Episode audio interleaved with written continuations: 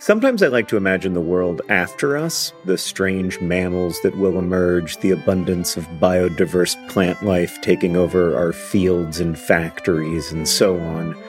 I don't think this world will be better. I maintain that we are the most interesting thing to happen on Earth, and there is real beauty and meaning in our curiosity and compassion, even as we also cause and witness so much suffering. But at any rate, there will be a world after us, after each of us. And that's why there's life insurance. It exists to provide a financial safety net to those who love and count on you. Policy Genius's technology makes it easy to compare life insurance quotes from America's top insurers in just a few clicks to find your lowest price. With Policy Genius, you can find life insurance policies that start at just $292 per year for $1 million of coverage. Some options offer same day approval and avoid unnecessary medical exams. So save time and money and provide your family with a financial safety net using Policy Genius. Head to policygenius.com or click the link in the description to get your free life insurance quotes and see how much you could save. That's policygenius.com. Policy Genius, because there will be a world without us.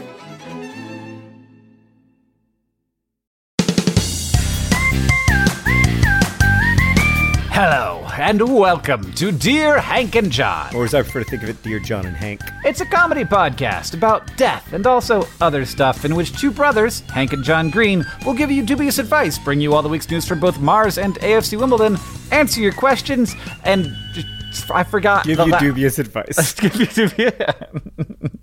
How you doing, John? I'm all right. I'm proofreading right now, or I'm like dealing with the proofreader's queries for uh, Turtles All the Way Down, my new book coming out October 10th, available for pre-order now at probablyscientturtles.com. So when people uh, like when, when you have it when you when there's something spelled wrong in your book, they're like, "Hey, did you want to keep this spelled wrong, or do you want to like have it be spelled right now?" Uh, that is one of the issues, but it's also like, should you capitalize the T in FaceTime?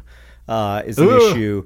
Then there's the big, there's the big difficult questions, uh, like uh, you know, word choice questions between what is technically the correct word and the word that everyone says, like which is better to pick in that situation. And uh, it it really proofreading gets down to like those parts of grammar where you're forced to think about why grammar exists, which is sort of interesting, but also I've only had like three hours of sleep, so it's a little exhausting right now. How are you? Good, John. Do you know about eighty percenting? Uh, no, what is 80% in? 80%ing is the idea that the first 80% of the work is actually only 20% of the work. And the last 20% is like 80% of the work. So getting 80% of the way there is 20%. And then the getting the last 20% is like 80% of the work. And so what you should do is just forget about that last 20% and say, hey, look, if there's a bunch of words spelled wrong in this book, that's because I only wanted to get 80% of the way there. I had other stuff to do. I had to sleep. I have children. I have a podcast with my brother Hank. I have to be sharp and I have to be good and funny. And I'm not going to worry about whether FaceTime has a capital T. Well, I'll tell you what, Hank. I 80%, 99% of my professional life. I 80% every Vlogbrothers video for the last eight years. So just let me have this one thing that I spend a lot of time on. I should just make a video on 80%ing and it should it should just end like 80% of the way through. just stop. No no no I'll see you on Tuesday. Uh, just yeah. That's a, it's a, it, it's conceptually strong. I don't know if I would actually enjoy watching it though. Oh, John, 101 episodes. How are you feeling? I uh, great, couldn't be happier. Um, just a little bit tired due to the lack of the sleeping. Um, I think that I'm not gonna. I, I will get some sleep once this book goes into production in uh, mid-August, but until then, I'm just gonna be. I'm just gonna be the little engine that could. Uh, Hank, would you like a short poem for today? Hey, yes, I would. All right, this uh, this short poem is from Emily Bronte, uh, but it was published under her nom de plume, Ellis Bell. And also, I'm not going to read the whole thing. It was sent to me uh, by a listener named Sylvia, uh, who suggested it because we always talk about that Emily Dickinson poem, "With Hope is the Thing with Feathers," and and she wanted me to read this poem because it's much more negative about hope. But I'm only going to read the final stanza. Hope, whose whisper would have given balm to all my frenzied pain, stretched her wings and soared to heaven, went, and ne'er returned again. Hope by hmm. Emily Bronte, a story about hope leaving and never returning. Hope is the thing with feathers. It flies away from you and does not come back. That's right. All right, John, we got a first question. It's from Ben, who asks Dear Hank and mainly John, where would I pre order a paperback version of your book, Turtles All the Way Down, that's coming out? My girlfriend and I both greatly dislike hardcover books. I like turtles. Ben. All right. Uh, unfortunately, you have bad news for Ben? Yeah. I have bad news for Ben, but then I also have more bad news for Ben. The first piece of bad news um, is that uh, my book, Turtles All the Way Down, is not very deeply concerned with turtles. But it's like turtle free. It's like uh, like like how many like how many turtles are in the book, John? Is it like I just like a low low turtle book? I would say it's not a no turtle book, but it's definitely a low turtle book. So if you're looking for a high turtle book, I actually have a recommendation. Yeah.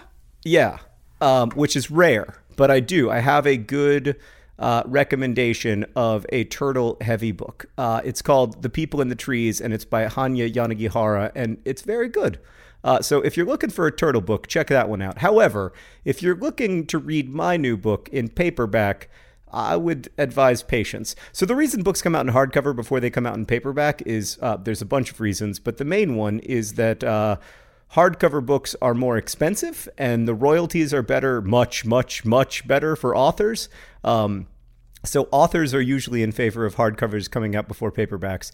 Uh, one thing that you could do though is you could rip off the hardcover and then uh, just kind of glue all the pages together and then put on your own soft cover and that might suit your interests better. But I also I, I think hardcover books are beautiful and this book will be very beautiful. I have seen some uh, of the like comps for what it's going to look like. Have you seen a it's gonna- cover?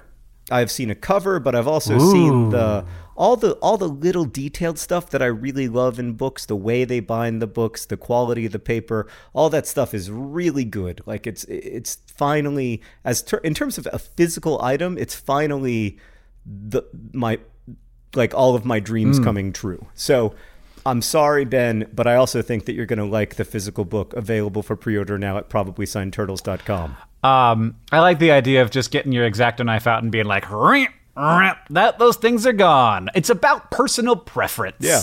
Um, yeah. Yeah, I won't be mad. I mean, the book belongs to you, so do what you want with it. But the paperback will eventually come out, and I'm sorry that it's going to take a while. But I have worked very hard and, and fought to make sure that the hardcover is relatively inexpensive. In fact, cheaper than lots of paperback novels coming out these days. This question comes from Maya, who writes Dear Green Brothers, what would be the ecological effects if all mosquitoes died. If there was a virus or something that eradicated all mosquitoes, would ecosystems go to chaos or would we get along fine? I'm asking because mosquitoes are the devil's spawn and also they spread diseases that kill a lot of people. Thanks for asking. Valar Morghulis, but mosquitoes first. Maya. Nice. Mosquitoes. Yeah. All men must die. Uh, but mostly, I mean, mosqui- by, by by men, I mean I mean mosquitoes. I yeah. y- y- I- you know, first of all, it's not. We don't have to kill all mosquitoes. There are so many species of mosquitoes that aren't the ones that bug us that much, and and there are only a few species of mosquitoes that transmit malaria, and uh, which is the p- biggest mosquito problem. And then, uh, and so you you really only have to like hit a couple of species for it to be a really big difference. But I think for the most part, we'd be okay. Like there's stuff that eats mosquitoes, but those things eat other things too. I like this idea that like uh, that that all like the entire ecosystem is is in balance and it like everything has its place. Like ticks, no, no, just they should all die. They don't do anything useful. They just spread disease and suck blood. Like the like they- they work, they function eco- ecologically, they do a just fine job. But no, yeah, we could we could probably we could definitely get rid of the mosquitoes that are the worst offenders without any problems. In fact, we have tried and we continue to try and we have succeeded in some places. Yeah, I mean, there used to be a lot Um, of malaria in North America, and now there's none. So it, there there has been a lot of progress, but we have a long, long way to go. There was actually an article in Nature about this, Hank, and it has a great. I, I won't read you the whole article because, like most articles in Nature, it's a bit of a difficult read, but it has a great subheadline: "Eradicating any organism would have serious consequences for ecosystems, wouldn't it? Not when it comes to mosquitoes." That's all you really need.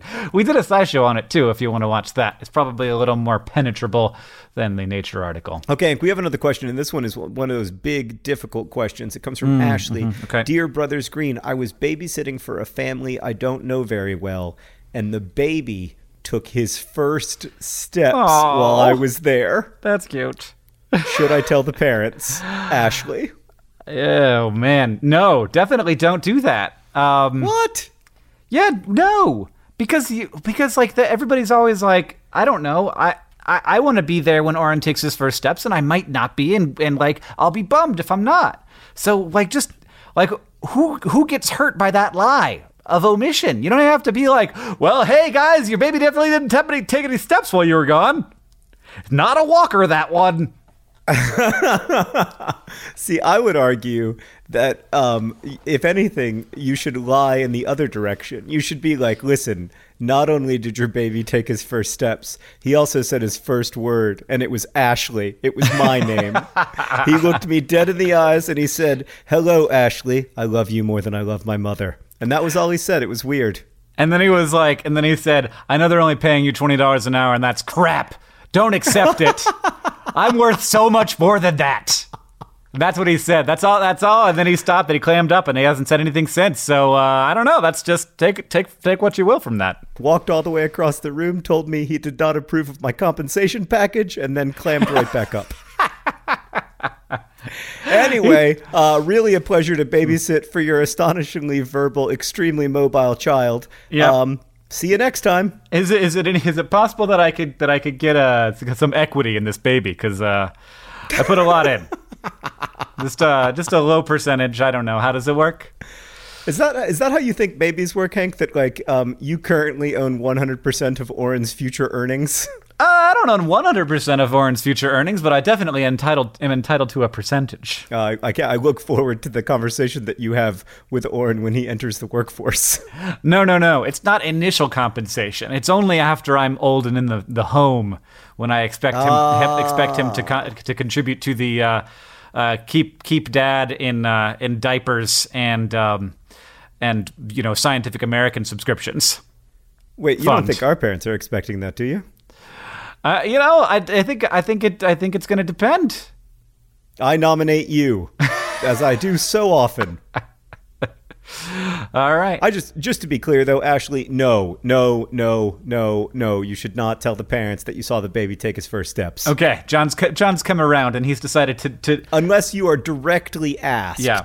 And then I guess maybe you have to say yes, but even then, probably not. Yeah, J- John has abandoned the bit, um, and he and he wants to make sure that you don't actually tell them. This question comes from Bree, who asks, "Dear Hank and John, I recently started dating someone, and everything's great. He's super sweet. He makes me laugh, and I have a great time when I'm with him. But I recently found out that he has a not so tiny following online. He's somewhat of a popular YouTube person, and he has a decent amount of Twitter followers, enough to where people notice and stop him when we're out, and they want pictures." I never wanted a life in the public eye, and with the growing maliciousness of the YouTube community, I'm not sure that I could handle it. How do I handle this budding relationship while also uh, handling keeping myself out of the public eye, if that is even possible? Completely lacking a sign off, Bree. Oh my.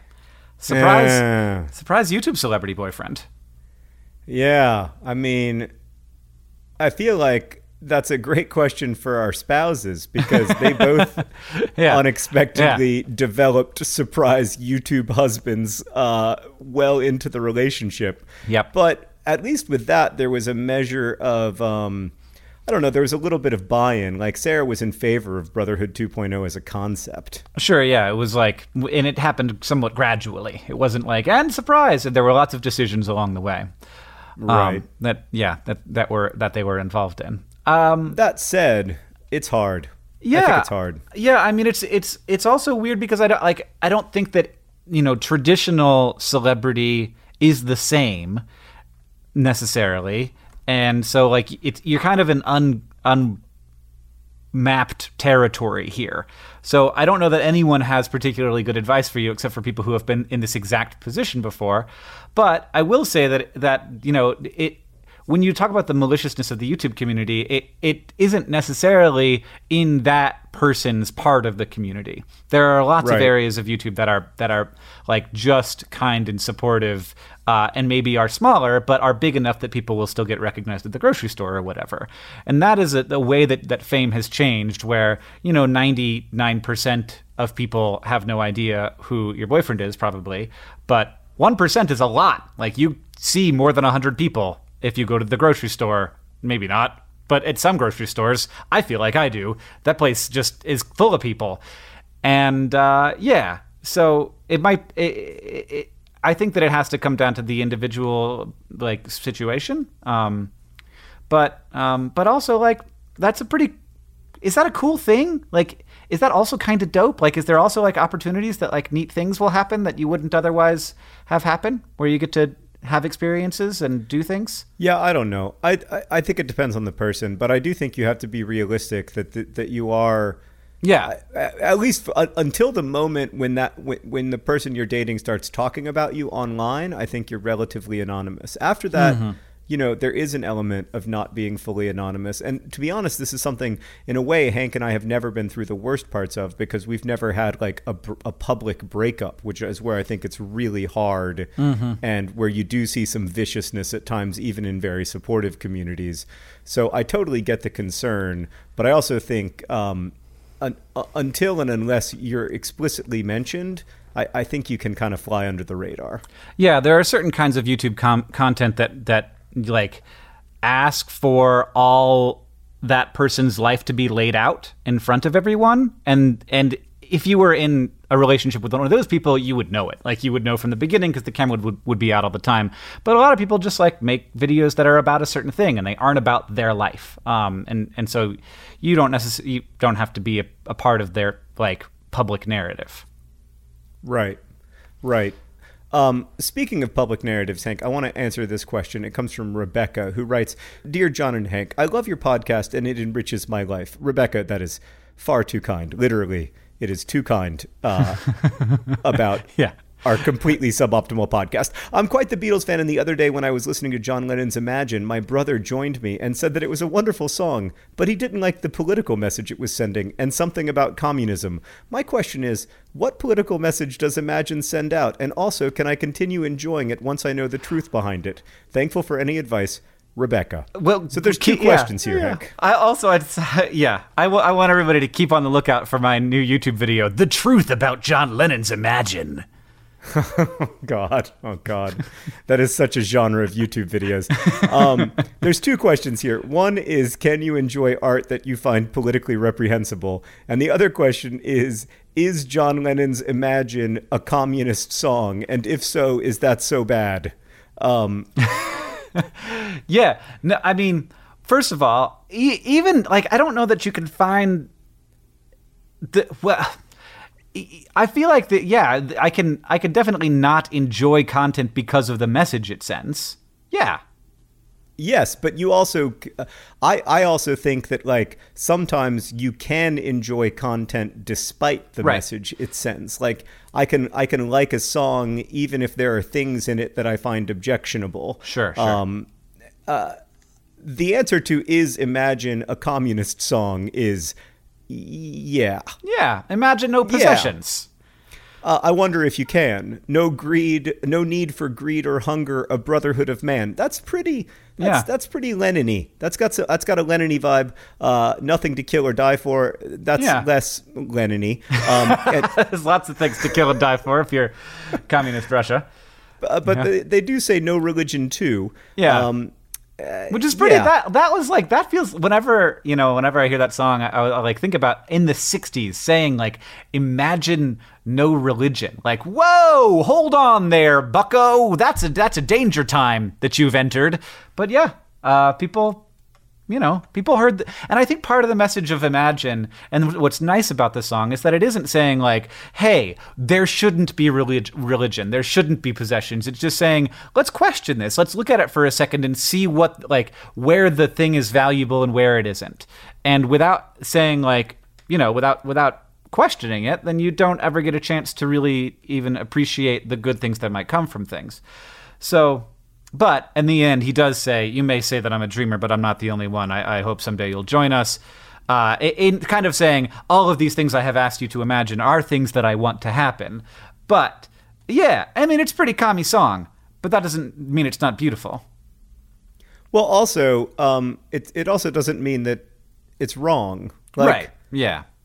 I, you know, I, I don't know. I don't. I, I'm I'm not gonna I'm not gonna get into ideology here. I do want to point out though that Hank is completely correct about the uh, the difference about saying "Imagine No Religion" in 19. Mm, I'm gonna guess like 72 or 73 when I'm gonna guess that song came out versus today, uh, which is that uh, then the vast majority of people in the United States, at least, did go to church every week, and uh, now it is uh, fewer than uh, forty percent and well under uh, forty percent. So Yep. yeah, 70, things, have, 19 things have changed. 1971, John. Good, good job. Thank you. That, well, I know when the Beatles broke up, and unfortunately, I know when John Lennon was assassinated, so I knew it was somewhere in there. Um, let's uh, move on to another question, Hank. This is uh, another one I really wanted to answer today. All right. It comes from Peter, who writes Dear John and Hank, I'm a teenaged boy who is a longtime fan of the pod, and I have a conundrum. I'm very interested in knitting. However, I am scared that if I try to learn how to knit, I will be judged as a wuss or a sissy. How do I solve this problem? The jaws of death will engulf you. Peter.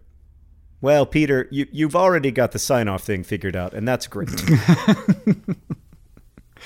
um, you, you, I don't think that th- there's nothing you could do here. If you're interested in a thing and you're worried about what people are going to think about you, you either don't do the thing because that the the fear is too great, or you do it and you deal with it. And you look at those people and you think, why are you so silly?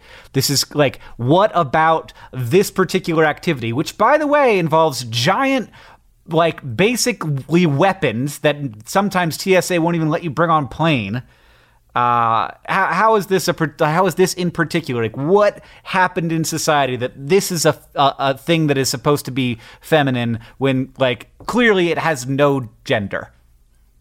Right. Yeah. I mean, but it is it it is also hard when you are a teenager. Sure, To yeah. to stand up to uh, gender constructions and to stand up to those messages that tell you that you're going to be less of a person worth valuing if you do this or do that. That said, it is awesome.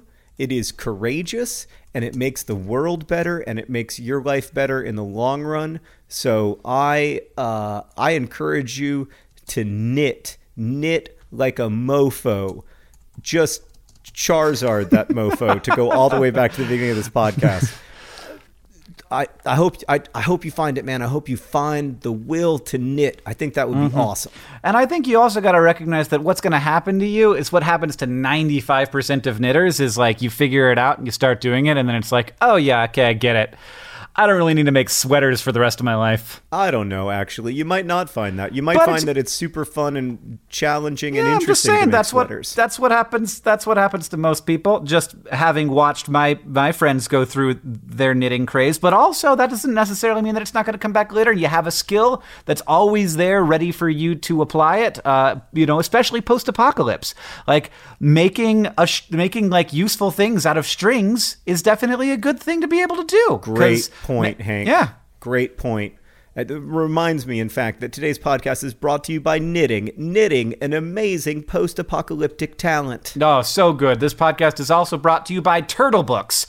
Books about turtles. They're books with high quantities of turtles, uh, the, a recommended daily value, uh, completely satisfied 150% uh, of turtles, but that which is not John's book, Turtles All the Way Down. Uh, today's podcast is also brought to you by Nothing to Kill or Die For. Wouldn't that be nice? Are you listening to anything on Audible right now, John? I'm listening uh, to Jane Austen's Persuasion. Oh, look at that. Yeah, That's good. available. It's good. I'm listening right now to uh, the second book in the Expanse series, Caliban's War by James S. A. Corey, which is so good. The book, the first one, is also very good, uh, and I love, I love, like, I, I when I'm listening to a series of books, I love like sticking like that it sticks with the same narrator, and I get this feeling that like the uh, the Harry Bosch series by Michael Connelly is like that, where you just like get so connected with the narrator and his voice for telling the story. Um, I also uh, I, I love that, and uh, and yeah, the Expanse series is, is fantastic. The the show is great, and uh, and the books are, are, great. And there's way more of the books than there is of the show, so you can be in the world longer, which is exciting for me.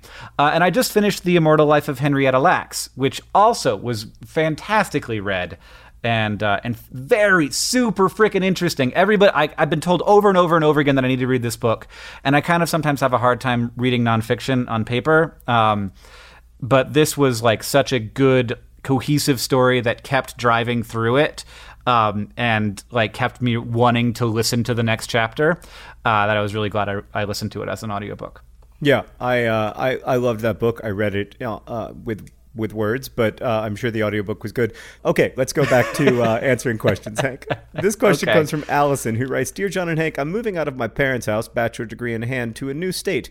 Birmingham, Alabama, actually. You may know a thing or two about that place. Hank was born there. I lived there for a long time. In the process of coming into my own and venturing out into this grown up world, I've discovered that furniture is heckin' expensive. Hundreds of dollars mm-hmm. for a mm-hmm. chair? question mark, question mark. I've also realized that I'm vastly unprepared for this. I don't know how taxes work. I don't know how to set up Wi Fi at my house. I'm curious, what were some of the things that you were blindsided by slash not expecting when you became real adults? Also, if you have advice about moving to a new state, I'm all ears. Later, Vader, Allison. I gotta say, the cost of furniture continues to shock me. Oh man, I remember when I bought my first couch with Sarah because before that I'd only ever purchased couches at garage sales and stuff. Yeah, and yeah. Sarah yeah. and I, when we moved to New York, we bought a couch, and I was in Jennifer Convertibles to buy this couch, and First off, I was like, Sarah, why are we at this fancy furniture store? And she was like, this is literally the cheapest furniture store that I would ever enter. And I was like, okay. and then secondly, I was like, can someone explain to me why this couch is nine hundred dollars? Like, I still think like nine hundred dollars. Like, what? What does it do? Does it turn into a bed? Yes, as it happens, it did. But still, does it turn into a car? Yeah, like you can get a car, it. a car for nine hundred dollars. Cars have like one couch and two chairs inside of them, and you can sometimes find a used one that runs for just over nine hundred dollars. So really, it is insane how expensive furniture is. On the other hand, a lot of work goes into making them, etc., yeah. etc. Yeah, they're um, hard to move around. But but well, what I will say is like like what sometimes you don't realize is like living in your parents' house it took them decades to collect all the furniture they have. They didn't right. start out and like buy it all at once. They probably had not so much furniture at all and probably you know had a bunch that they got at thrift stores or garage sales and then slowly got rid of the crappy things and replaced them with good things and uh, and it's important to know that you like not only can't you but you should not uh, suddenly go into $20,000 of credit card debt furnishing a home. And yeah, what else? on that I, note, Hank, I just want to yeah. interrupt you real quickly and say that you implied that the stuff that you get at garage sales isn't good, and I would like to say for the oh, record that I still have one of my garage sale couches, and it remains. Uh, in some ways, it is certainly not our most physically attractive couch, but I would argue it is our most comfortable couch. Yeah. Um, uh, rugs are also something that that really shocked me, and it's like this is a thing that I step on. I just walk on this all day long. Why is this? Why is this so expensive? Why am I going to? Because they require so much work to create. That's yeah, why they're yeah. expensive. No, it makes sense. You. Yeah, it makes it makes sense. But yeah, I I'm like, well, no rugs for me for a while. Um, and uh, setting up Wi-Fi, you can do it. Paying taxes, you can do it, but it's harder than setting up Wi-Fi. I don't know. They're both very hard. I mean, I remember I have a vivid memory of like setting up. We didn't have Wi-Fi back then. Have I ever told the story about when yes, uh, you have. my roommate came home with Wi-Fi? Yeah.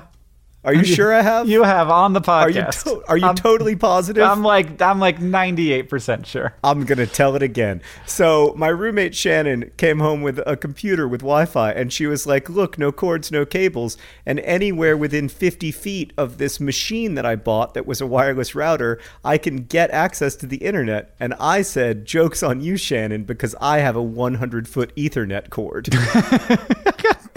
Uh, I'm glad that you laughed at my joke, despite having heard it literally 4,000 times. Probably not the not the third. It's at least not the third. Uh, anyway, the joke's on Shannon because uh, I figured out that wireless was a complete scam if you just owned a 100 foot Ethernet cord. And to this day, I refuse to get computers with wireless. Just kidding. Um, I was clearly wrong about that. So. uh, The, the, it is a pain to like set up all of that stuff, but you also have to remember, Allison, that you're setting stuff up, and then once it's set up, it works. Well, until it Um, stops working. I, I what I want Allison to know is that like y- you got to figure stuff out. That's that's that's it's what adult that's what adulthood is. It's like I don't know how to do this, and it's like oh okay, well I'll just do it. I will say do not do not put washing uh, like washing machine like clothes washing stuff into the dishwasher. That's a bad idea. What? Yeah, or the other way around. Don't do it either way. the The dishwasher has the its stuff, and the the clothes washer has its stuff, and they are not the same. They are not the same. And do not put hot oil into a milk jug.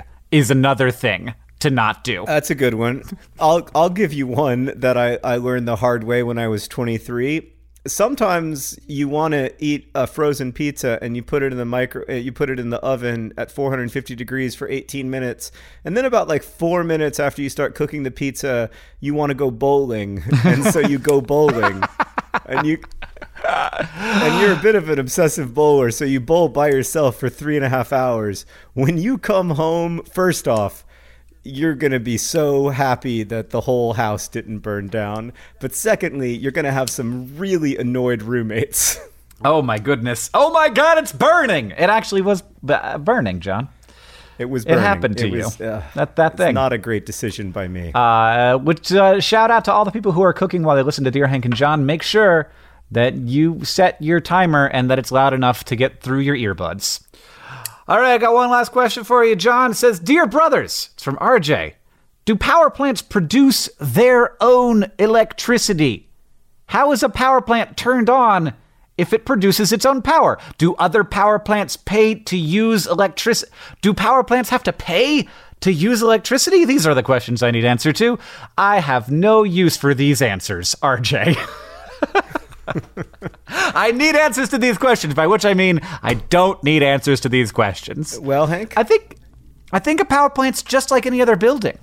Like uh, the, the the power goes out of the power plant, it goes to the place where all the power goes and gets shifted around and, and joins up on the grid, and then it comes back. So yeah, I, like if you turn off the like you got to make it so that if you turn off the power plant, it still has power somehow. You don't want like all the computers and TV TVs because they're watching sports, I guess, and lights to turn off, uh, just because the power plant needs maintenance. So you're uh, you're on the grid like no like anybody else. And yeah, you got to pay for power even if you're a power plant, even if you're throwing it off like more than you could ever possibly use. You just tap into the grid like anybody else.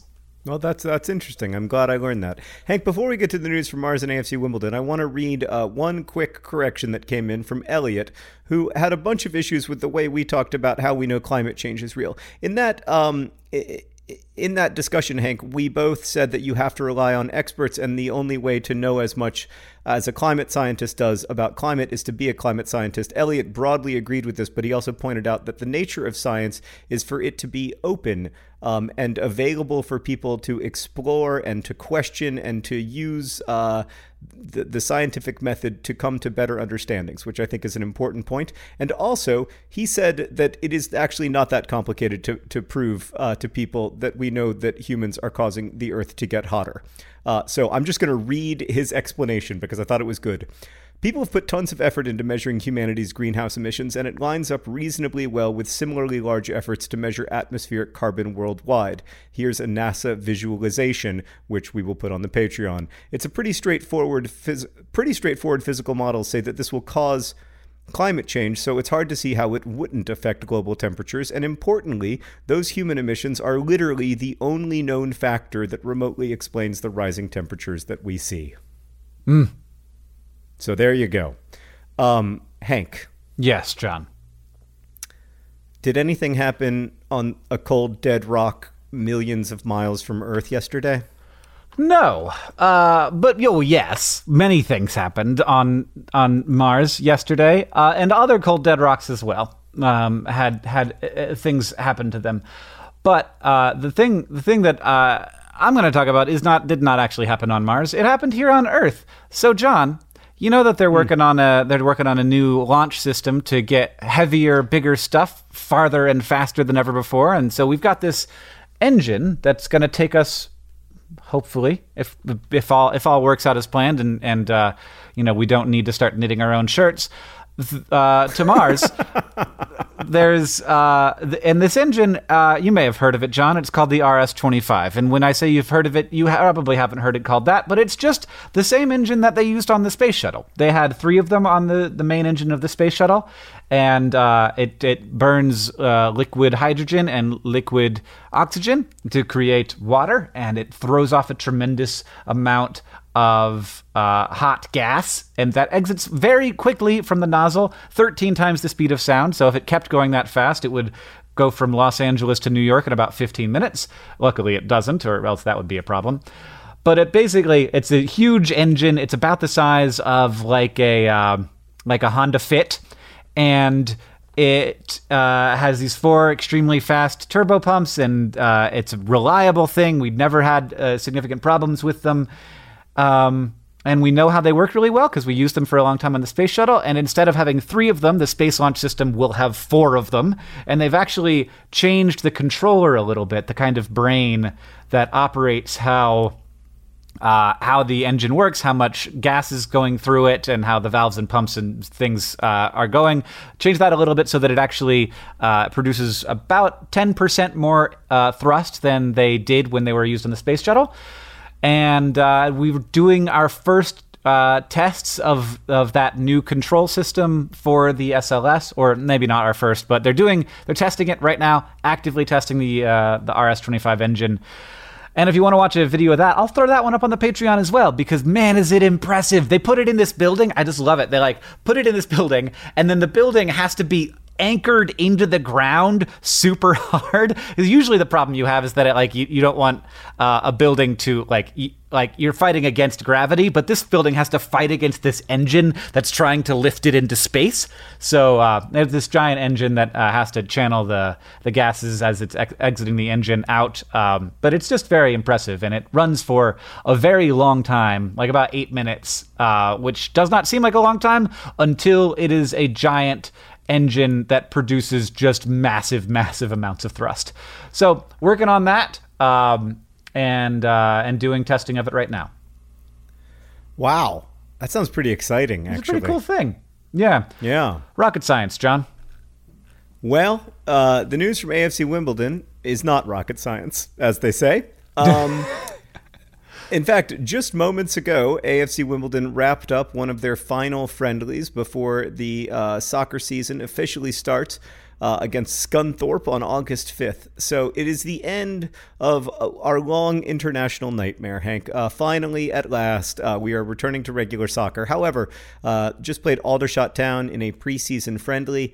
Uh, Aldershot Town currently playing in the fifth tier of English soccer, so uh, not in the football league, not mm-hmm. a uh, not a team in the football league. Yep. However, um, we did not lose to them. Uh, we also did not beat them. It was a 1 1 uh, draw. Uh, and uh, our new goalkeeper, McDonald, had a very good game, which on the upside means that uh, he might be very good. On the downside, that means that there were a lot of chances for Aldershot Town. Um, so he made some very good, uh, good saves and uh, mm, that is the news. I just we just have to hope that uh, the preseason has been mixed results. I would say, um, and I think we have to have the ambition and the hope that the betting markets are right. So the betting markets, Hank, have AFC Wimbledon finishing seventeenth ish. Um, and uh, that would that would suit my interest just fine because I love sponsoring a third tier English soccer team, and it is my ambition to continue sponsoring one until one day they have a brand new stadium and maybe uh, with with some luck and some investment can become a second tier English soccer team. I mean that that. I mean, John, don't you want to, them to be a first tier English soccer team though? I do. Uh, that would be great. And uh, certainly all things are possible, but there would have to be some kind of collapse in the British economy that I don't want to root for. Um, Oh, because okay. right now, the all the Premier League teams can spend like an actual $100 million every summer. Um, so it seems pretty far away uh, for AFC Wimbledon to be spending that kind of money. But life is full of surprises, and certainly who could have guessed that uh, they would be uh, promoted six times in there uh, since being reborn. So anything is possible. I'm going to keep my fingers crossed. But in the meantime, we're not losing to Aldershot Town, which is also something. I mean, could you since since they did so well, could you like recruit a couple Aldershot Town players, maybe? So Certainly, you'll I don't think that's some, out of the question. Some I, I- players. I was watching uh, Jamaica play the United States in the Gold Cup, and the Jamaican keeper was unfortunately injured, and so they had to bring in their backup keeper, who was a 30 year old uh, playing in the second tier of Sweden. And I was watching this second tier Swedish goalkeeper, and he was making some really good saves. And I did think, mm, you know, I have Neal Ardley's phone number. I could text him. I got yeah, because I'm sure nobody else was watching that game. uh, yeah, well, actually, it is possible that I was the only person watching that game. I don't know. I have no idea. Hank, what did we learn today? Oh, John, we learned that cars have like a couch and two chairs in them. So why do I have to pay so much for couches and chairs? We also learned uh, that lying to your babysitting clients is sometimes the right thing to do. Uh, absolutely, hundred percent. And we learned that you gotta you gotta kill all those mosquitoes. So if you see a mosquito, kill a mosquito. Do not worry about the ecological consequences. And maybe if we all just work together, we can get them all, which we definitely can't.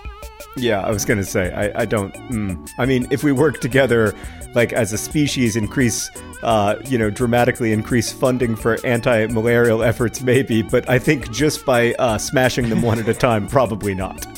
Um, and lastly, we learned that Turtles All the Way Down does not have that many actual turtles in it. It is a low turtle book, John. Mostly, Uh, mostly a metaphor. Hey, thanks, John, for podcasting with me. Oh, thanks, it's, people. It's my pleasure. who listened and sent in questions. If you would like to send in questions, you could do that at hankandjohn at gmail.com. Uh, John, you're on Twitter. I am. Sometimes. Yeah. At twitter.com slash John Green. I'm on Twitter at twitter.com slash Hank Green. Dear Hank and John is produced by Rosianne Halse Rojas and Sheridan Gibson. Our editor is Nicholas Jenkins. Victoria Bongiorno is our head of community and communications. Our music is by the great Gunnarolla. Hank, we are now going to go record our extra podcast for Patreon uh, this week in Ryan's, uh, which you can find out more about over at patreon.com slash Dear Hank and John. Thanks again for listening. And as we say in our hometown, Don't, forget, to, be, awesome.